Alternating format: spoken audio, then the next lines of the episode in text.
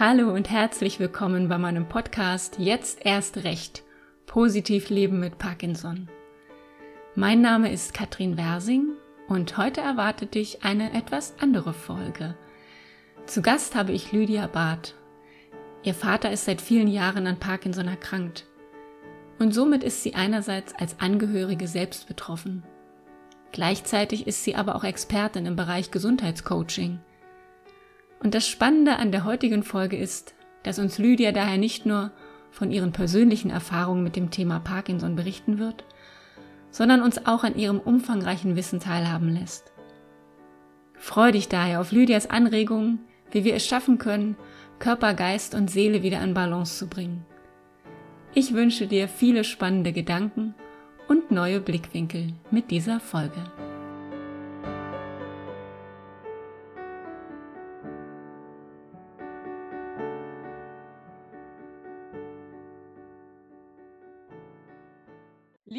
Lydia, ich freue mich sehr, dass ich dich heute in meinem Podcast zu Gast habe und mit dir ein ganz besonderes Angehörigeninterview führen darf. Dieses Mal aus der Sicht einer Tochter, deren Vater seit vielen Jahren an Parkinson erkrankt ist.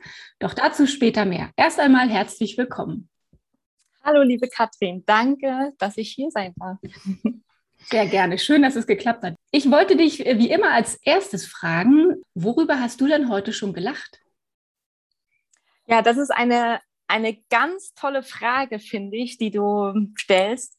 Denn zum einen ist Lachen so wichtig und ich lache als erstes, wenn ich aufwache. Das ist das allererste, was ich mache. Da mag sich jetzt jeder denken, so, hä, warum? Aber das, das beeinflusst im Prinzip schon, schon deinen kompletten Tag, ja.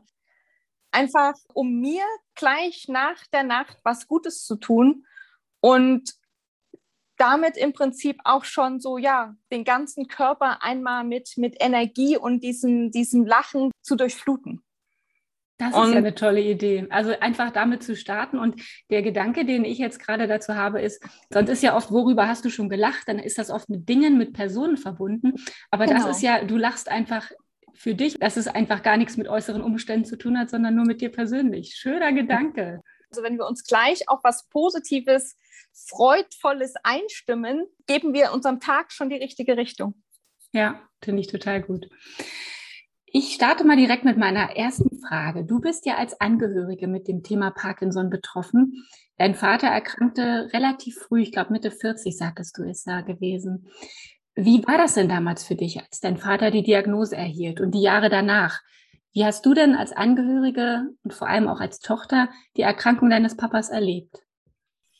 Es am Anfang, klar, war es ein Schock erstmal, weil man diese Krankheit ja so gar nicht fassen konnte. Damals war das ja auch erstmal wirklich so eine Erkrankung, wo man wusste, so ja, die kommt doch erst viel später. Ne? Und es waren dann wirklich noch noch Folgeuntersuchungen, ob es jetzt wirklich Parkinson ist, weil sich die Ärzte zu dem damaligen Zeitpunkt auch gar nicht so sicher waren. Ja, ich meine, das ist jetzt über 20 Jahre her mittlerweile. Da hat sich ja auch schon wieder ganz viel getan in der Zwischenzeit.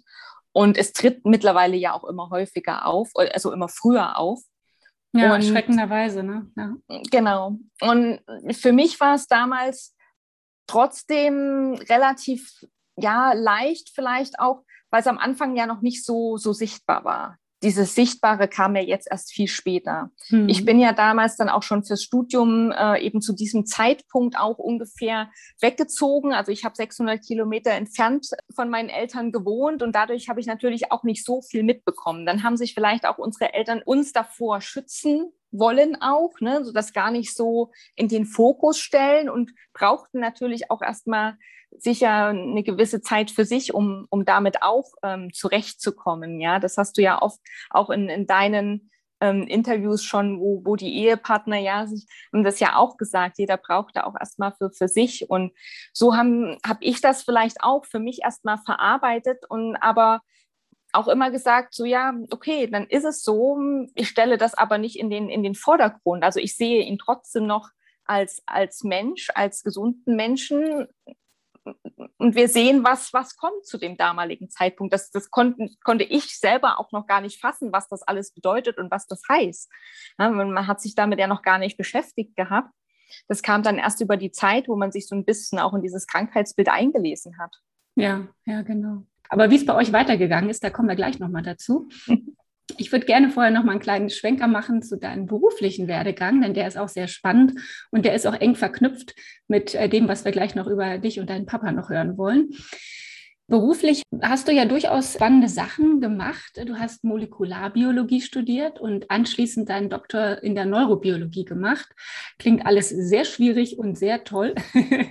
und mit ganz viel theoretischem Wissen im Hintergrund hast du dann deinem Leben eine neue Richtung gegeben.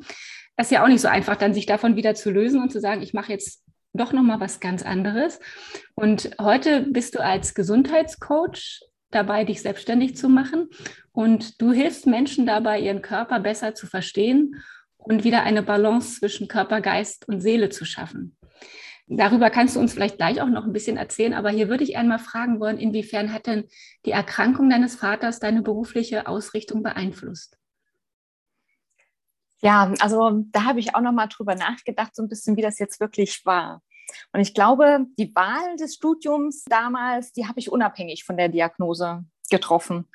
Vielleicht mit dem heutigen Wissen, ich gehe ja gleich noch mal ein bisschen drauf ein, glaube ich aber schon, diese Wahl des Studiums irgendwie, ähm, ja, wie soll ich sagen, so, so meine Seele für mich auch getroffen hat. In, Im Laufe der Zeit dieses Studiums hat sich dann der Part der Neurobiologie entwickelt. Und ich glaube, da habe ich dann gemerkt, so, okay, damit kann ich meinem Papa dann irgendwann auch wieder helfen. Und somit ähm, war das am Anfang vielleicht noch gar nicht so durch die Diagnose quasi bestimmt, aber über die Zeit hat sich dann dieser Weg doch in die Richtung bewegt, mehr zu erfahren und auch mehr Wissen sich anzueignen, eben über ähm, Diagnose Parkinson oder generell ähm, neurogenerative Erkrankungen. Also ich, ich glaube auch daran, dass, dass wir im Leben auch ein Stück weit geführt und geleitet werden, wenn wir uns darauf einlassen und wenn wir auch mal unseren Kopf ausschalten und mal das Herz ein paar Schritte gehen lassen oder die Intuition, Bauchgefühl, wie auch immer man das nennen mag, glaube ich, dass man dann auch in die richtige Richtung läuft, ja. Lydia, du bist jemand, die sagt, nichts ist unmöglich. Und das finde ich total spannend und total toll, weil ich glaube, dieser Gedanke oder der Glaube daran ist gar nicht so einfach aufrechtzuerhalten im Leben, wenn man auch immer mal wieder an Hürden kommt. Du sagst, durch die innere Kraft, die in jedem Körper steckt und durch die eigene mentale Stärke kann Unmögliches plötzlich möglich werden. Und dein Credo ist auch in deiner Arbeit, wir müssen wieder lernen, auf uns zu achten und in erster Linie gut für uns selbst zu sorgen bevor wir anderen helfen. Was ist dir denn dabei besonders wichtig? Ja, ganz besonders ist wichtig, und das durfte ich selber über diese ganze Zeit auch des, des Studiums überlernen. Ich bin da immer noch dabei. Das ist wirklich ein Weg, denn wir dürfen uns an erste Stelle stellen. Ja, jeder für sich. Das ist so dieses, dieser Vergleich mit, wem hilfst du im Flugzeug zuerst, wenn die Sauerstoffmaske kommt? Ja, die setzt du zuerst dir auf und dann deinem Nachbarn. Und das vergessen wir oft. Wir dürfen gewisse Situationen nochmal überdenken.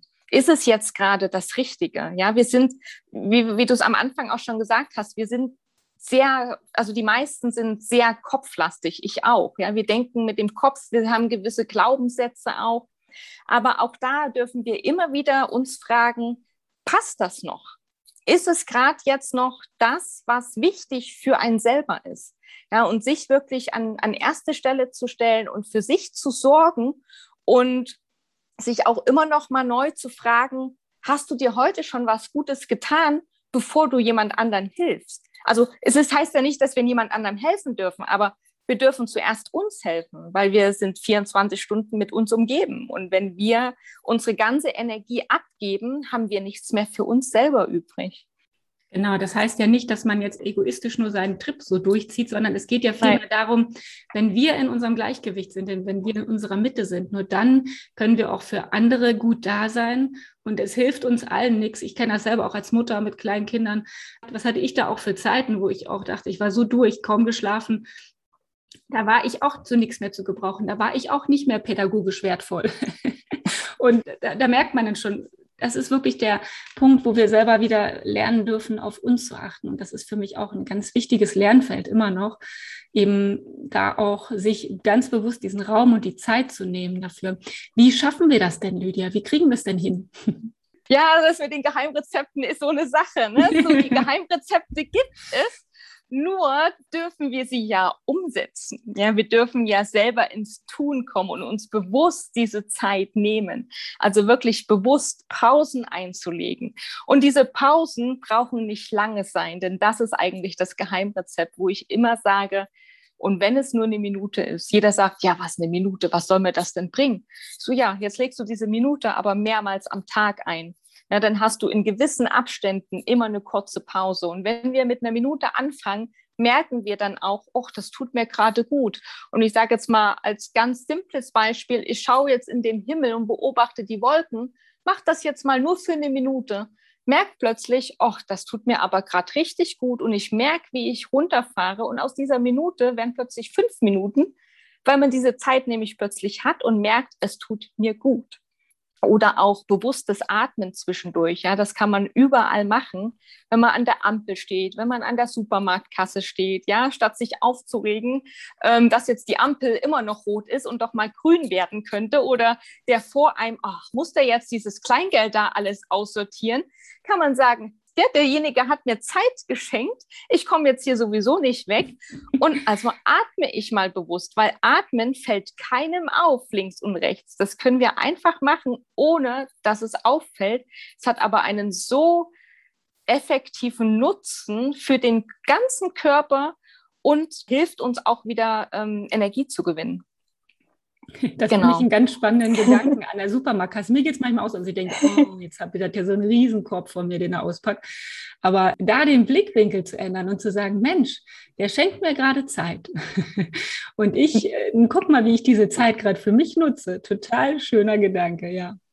Dann werden wir demnächst jetzt alle ganz intensiv atmen an der Supermarktkasse damit haben wir quasi auch wieder eine Stresssituation, die wir regeln, wo wir jetzt mal ne, auf das Gehirn kommen wo wir ja den Parasympathikus und den Sympathikus haben. Der Sympathikus regelt ja unseren, unseren Stress und der Parasympathikus ist für diese Ruhephase verantwortlich. Und wenn wir jetzt quasi erstmal uns daran gewöhnen, bewusst zu atmen, das einzubauen, ist Schritt eins. Und dann dürfen wir das Ganze mal noch optimieren, indem wir länger ausatmen, wie einatmen. Denn damit aktivieren wir den Parasympathikus, der für unsere Ruhephase zuständig ist. Das wäre dann noch die, die Optimierung des Ganzen. Ja, schön. Das müssen wir wirklich mal ausprobieren. Jetzt will ich aber noch mal gerne darauf kommen, wie du mit deinem Papa arbeitest, denn das ist, finde ich, auch sehr, sehr spannend bei euch. Du hast ja mit dem ganzen Wissen, was du aus deinem Studium hast, aber auch mit deinen Weiterbildungen in der, ich glaube, traditionelle chinesische Medizin hast du noch gemacht, hast dich mit Darmgesundheit beschäftigt, hast du ganz viel Wissen mitgenommen und arbeitest jetzt seit einigen Jahren mit deinem Papa sehr eng zusammen. Und ihr habt auch gemeinsam die Ernährung optimiert und viele mentale Techniken ausprobiert und wie du sagst, ins Leben integriert, weil das ist ja immer der Punkt, nicht nur man müsste, sondern man macht es. Und das hat so gut funktioniert, dass dein Vater sogar Medikamente reduzieren konnte. Kannst du uns darüber noch ein bisschen mehr erzählen? Ja, gerne. Also das ist so die Reduzierung der Medikamente, das ist jetzt so zwei Jahre ungefähr her oder drei Jahre schon, ja, wo er für sich selber dann quasi den Entschluss gefasst hat, okay, so wie es jetzt geht, geht es nicht weiter. Ich muss was ändern, ja, weil das ist natürlich immer wichtig, derjenige selber darf diese Entscheidung treffen, etwas ändern zu wollen, sonst funktioniert es nicht. Ja. Ich glaube, die, die fühlt er irgendwann weil er war quasi wirklich an einem Punkt, wo er dann auch gemerkt hat, so, okay, egal welche Medikamente ich jetzt nehme, egal welche Dosierung ich versuche, das war ja auch vorher auch noch so ein bisschen einfach ein Ausprobieren, es funktioniert nichts mehr. Ja, der Körper war dann doch irgendwo gesättigt durch das Medikament.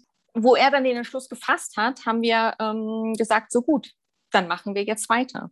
Ja, die Ernährungsoptimierung war vorher schon, wo wir wirklich geschaut haben, frisches Kochen war sowieso schon, weil ein großer Garten mit, mit Obst und Gemüse, alles, was quasi frisch aus dem Garten kam. Somit war dieser, dieser Part dieser basischen Ernährung, sage ich mal, ne, sowieso schon gegeben.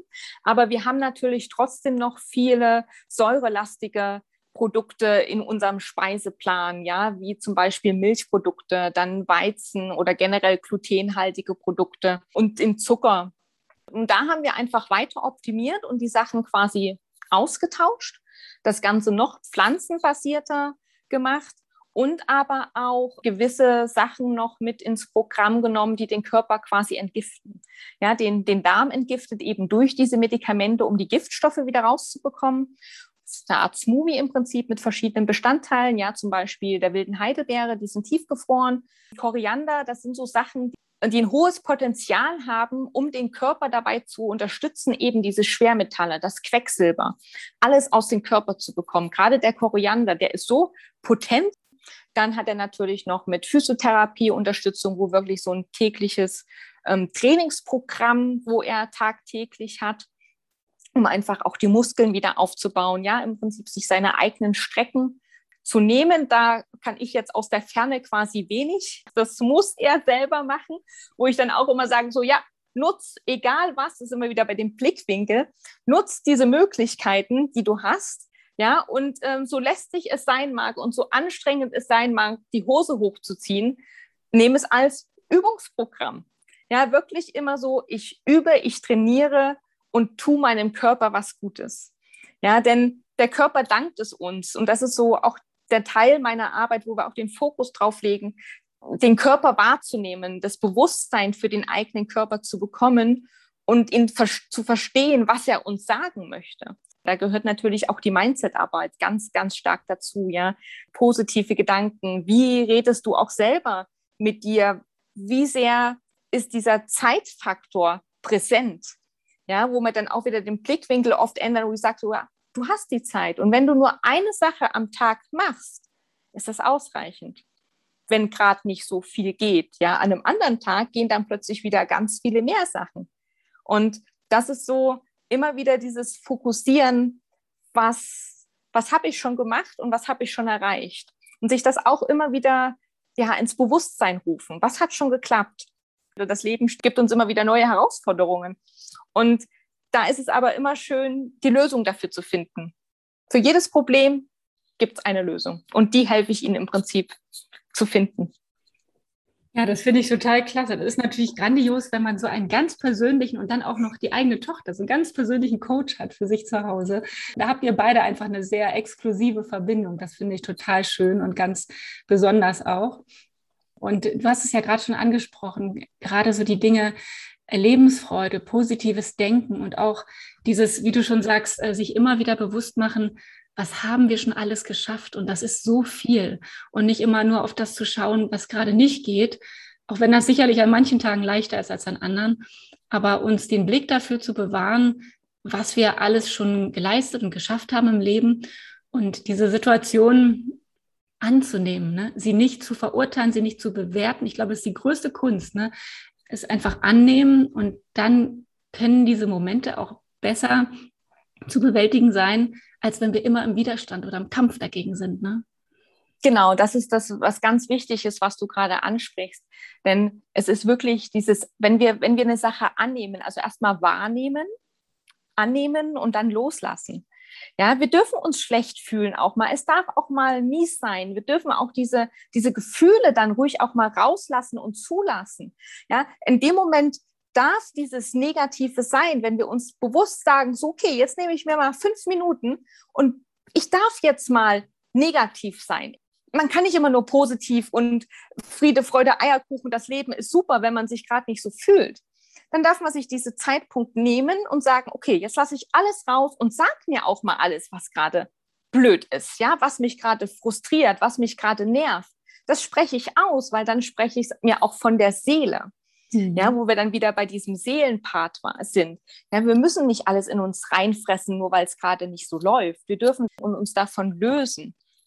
Und das ist auch ganz, ganz wichtig. Das ist ein sehr entscheidender Part, würde ich fast schon sagen, fast schon entscheidender und wichtiger wie die Ernährung. Also ich sage mal, wenn man bei der Ernährung hier und da ne, nicht ganz so konsequent ist, aber wenn das, wenn das Mindset und diese positive Ausrichtung da ist, ist das stärker im, im Gleichgewicht zu halten, auch als darauf nicht zu achten. Ja, das ist so schön, das ist so ein schöner Gedanke, weil das bringt uns wieder dahin, dass wir selber einfach ganz viel in der Hand haben und dass wir eben nicht nur der Krankheit ausgeliefert sind, sondern dass wir auch selber ganz viel tun können und äh, uns selber unsere positiven Momente schaffen können, egal was im Außen so passiert oder was die Krankheit so mit sich bringt. Ne? So ähm, wie dieser schöne Spruch, den ich auch so gerne mag, es kommt im Leben nicht darauf an, was dir passiert, sondern wie du darauf reagierst. Und da ziehe ich auch oft so Kraft draus und denke mal, wir können es oft nicht beeinflussen, was, was so um uns herum ist. Aber äh, wie wir darauf reagieren, wie wir es annehmen, wie wir es akzeptieren und es auch wieder loslassen, das ist ja so das Schwerste, ne? Dinge auch wieder loszulassen und nicht an ihnen festzukrallen gedanklich. Ähm, ja, das sind sehr schöne Impulse, Lydia. Ganz, ganz toll. Vielen Dank dafür. Mich würde noch mal interessieren, wie geht es denn deinem, deinem Papa heute? Er für sich sagt so, mir geht's gut. Die Krankheit ist da. Ich lerne mit der Krankheit zu leben. Ja, und das ist quasi auch so, so das Ziel gewesen, ja, die Symptome minimieren und das Leben mit den Einschränkungen für gut zu empfinden, glücklich zu sein, ja. Einfach vom, vom Lebensgefühl her finde ich ganz enorm, weil das ist das, was es wieder ausmacht, nach vorne zu gehen und eben sich nicht mit dieser Krankheit aufzugeben, ne, sondern wirklich zu sagen, ja, es geht weiter und ähm, ja, ich nehme die Herausforderung auch an. Ja, und ich habe mir mal ein paar, paar Punkte aufgeschrieben, der habe ich mit ihm zusammen ähm, im Vorhinein besprochen. Ne? Und eben da ist die Lebensfreude, die Lebenslust. Auch im geistigen Denken ist er super schnell wieder. Also das ist, er ist schlagfertig. Da ist ähm, wirklich keine Einschränkung. Ich sage dann auch immer klar, von der Motorik her ist es, ist es schwierig an manchen Tagen, da der Tremor noch recht stark ist. Aber das ist zum Beispiel, er hat früher arbeitsbedingt sehr viel mit Excel gemacht. Wenn wir auch in unserer gemeinsamen Arbeit was tabellarisch darstellen wollten, dann hat er die Excel-Tabelle dafür gemacht. Ja, also wir haben uns da auch immer so ein bisschen geschaut, so, okay, was kann er? Was kann er machen? Und, und wenn das halt mehrere Tage dauert, das war, das war kein, stand nicht so im Fokus, wie lange es dauert, sondern einfach, dass er auch Spaß daran hat mit dem, was er früher gerne gemacht hat. Auch der Wortwitz ist, ist wieder da. Ja, das Laufen geht wieder besser, da ist mehr Selbstbewusstsein da. Also diese, diese Unsicherheit, diese Angst ist weg. Koordination ist wieder, ist wieder sehr gut. Ähm, aber auch er ist eigenständig. Ja? Also er kann sich selber sein Essen zubereiten. Er meinte dann so, ja, wenn was im Kühlschrank ist oder wenn was vorhanden ist, kann ich mir das selber zubereiten. Ich so, ja, dafür kann ja jemand anders sorgen, dass das, dass das da ist. Genau. Aber er, er kocht auch selber Kartoffeln oder macht sich selber die Sachen warm. Ja, das sind so Sachen, wo ich sage, so ja, du hast deine Eigenständigkeit bewahrt. Also wie, wie großartig ist das? Du kannst den Tag über selber für dich sorgen. Mhm. Ja, das ist, äh, da ist völlig egal, wie lange das dauert. Du kannst es. Du brauchst in dem Moment keine fremde Hilfe. So ein, ein Lebensgefühl, was man einfach hat oder bekommt wieder, ja, was ja. einen, glaube ich, wirklich mental sehr, sehr stärkt. Auch die Angst ist weg, sich auf einem fremden Terrain zu, be zu bewegen. Also wenn man mal weg ist, unterwegs ist, wo man nicht weiß, oh Gott, wie, wie ist das? Aber das meiste der alles eben er hat auch generell wieder Lust und Freude, auch woanders hinzugehen. Aber auch was erstaunlich ist, ist der Gesichtsausdruck, die Mimik ist wieder da. Das sind wichtige und entscheidende äh, Punkte, die einem dieses Lebensgefühl zurückgeben ich glaube, ne, dein Papa ist seit über 20 Jahren betroffen, auch wieder überhaupt dieses Gefühl zu haben, dass es nicht nur immer schlechter werden muss, sondern dass es auch wieder besser werden kann. In kleinen Schritten, aber Stück für Stück äh, diese Hoffnung äh, wieder zu haben. Ne? Also auch einfach durch eure gemeinsame Arbeit. Das ist einfach sowas, sowas Besonderes. Jetzt wollte ich dich nochmal fragen, was, was nimmst du denn ganz persönlich aus der Arbeit mit deinem Papa mit? Also für mich Ganz besonders wurde mal gesagt, Angehörigen kann man nicht helfen. Also in dieser Arbeit als, als Coach, als Begleiterin so. Ne? Das müsste mhm. jemand Außenständiges machen. Und da habe ich damals schon gesagt, äh, glaube ich nicht. Also ich habe das für mich getrennt. Wir, wir reden als, als Tochter, Vater in der Beziehung und aber auch ich als ne, seine, sein, sein, sein Coach quasi, ne, sein, sein Begleiter auf dem Weg, auf dieser Reise wo ich ihm da natürlich auch ja mal gewisse Punkte anders auch sagen darf. Und ich nehme für mich mit, dass ich sehe, was möglich ist. Diese kleinen Schritte dann auch anzunehmen und wieder, wenn es zurückgeht, wieder, wieder sich bewusst wird, ja, es geht wieder vorwärts. Also das ist auch für mich selber der Lerneffekt. Wie mache ich das denn gerade in meinem Leben? Wo darf ich denn in dem Moment auch wieder hinschauen und den einen oder anderen Tipp, den ich gerade gegeben habe, den ich für mich selber auch wieder mehr wahrnehmen darf. Ja, gerade dann auch ein bisschen ne, diese Stressvermeidung, negative Gedanken die, die körperliche Bewegung für mich selber immer wieder einzubauen, diese Auszeiten zu nehmen und spazieren zu gehen, in die Natur rauszugehen. Also es sind so Sachen, die uns, die uns so helfen und die die Zuversicht immer, immer behalten, egal wie, wie schwierig das Leben gerade ist. Und da sehe ich, es ist alles machbar, wenn wir selber dazu bereit sind. Ja, da, ich habe mich ja dann ganz viel auch mit, mit amerikanischen ähm, Wissenschaftlern, also die selber Wissenschaftler sind, aber auch eben ein bisschen in diese mentale Richtung gehen beschäftigt und habe dann gesehen, was mit Meditation möglich ist. Ja, ein Joe Dispenza als Beispiel, der hat durch Meditation quasi zeigen können, weil sie dann die Gehirnströme und alles messen auch, ähm, zeigen können, wie der Tremor reduziert wird. Und das finde ich ganz faszinierend, wirklich auch mal nach links und rechts zu schauen, okay, was passt da? Ich sage mal, wenn wir ein Repertoire haben an verschiedenen Sachen und jeder kann sich so mal raussuchen, was passt mir gut, was fühlt sich für mich stimmig an, ja, weil wir sind alle unterschiedlich. Ja, der eine sagt, oh Gott, Meditation, ich kann mich darauf überhaupt nicht konzentrieren, ja, ich komme da überhaupt nicht zur Ruhe. Wo ich dann sage, ja, schau in den Himmel, das ist auch eine Art von Meditation. Beobachte die Wolken. Ne, das ist, man muss das noch gar nicht mal so als spirituell oder in diese Richtung gehen, sondern es steht uns so viel zur Verfügung, wo wir ausprobieren dürfen. Ich könnte dir noch drei Stunden zuhören, Lydia. Ähm, es ist total spannend und inspirierend. Ich wollte dich nochmal fragen, was magst du denn den Menschen, die an Parkinson erkrankt sind, aber auch ganz speziell den Angehörigen, noch mit auf den Weg geben? Den Mut nicht zu verlieren, wirklich weiterzumachen, an sich zu glauben, selber Vertrauen und darauf vertrauen, dass alles möglich ist.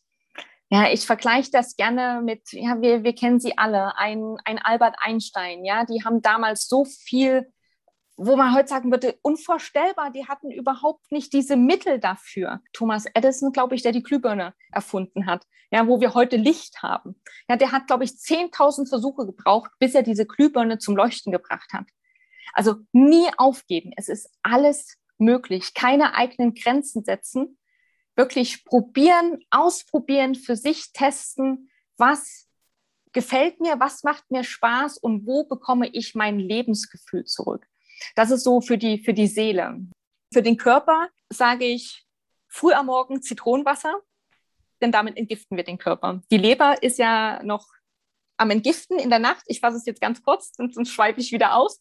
Und äh, frische Zitrone auspressen, durch einen Sieb filtern, in lauwarmes oder Zimmertemperatur warmes Wasser geben und trinken. Auch wirklich auf nüchternen Magen. Wir durchspülen den Körper und wir helfen ihm, die Giftstoffe auch wieder, wieder rauszubekommen. Auf eine kleine Art und Weise schon. Und für den Geist sage ich Dankbarkeitsübung. Egal ob am Morgen, am Abend oder wenn man anfängt zu lächeln am frühen Morgen ja, ach schön, Lydia.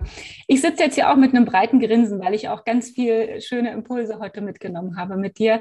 Ich danke dir von Herzen ähm, dafür, dass es dich gibt, für deine tollen Gedanken, für all das, was du tust. Und auch finde ich es total schön, dass du uns auch an deinen Erfahrungen mit deinem Papa hast teilhaben lassen. Grüße ihn bitte ganz herzlich von mir.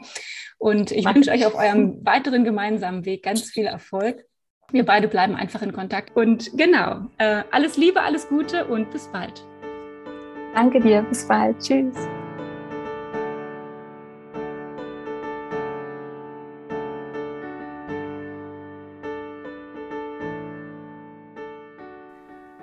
Aus der Folge mit Lydia nehme ich heute ganz viel mit.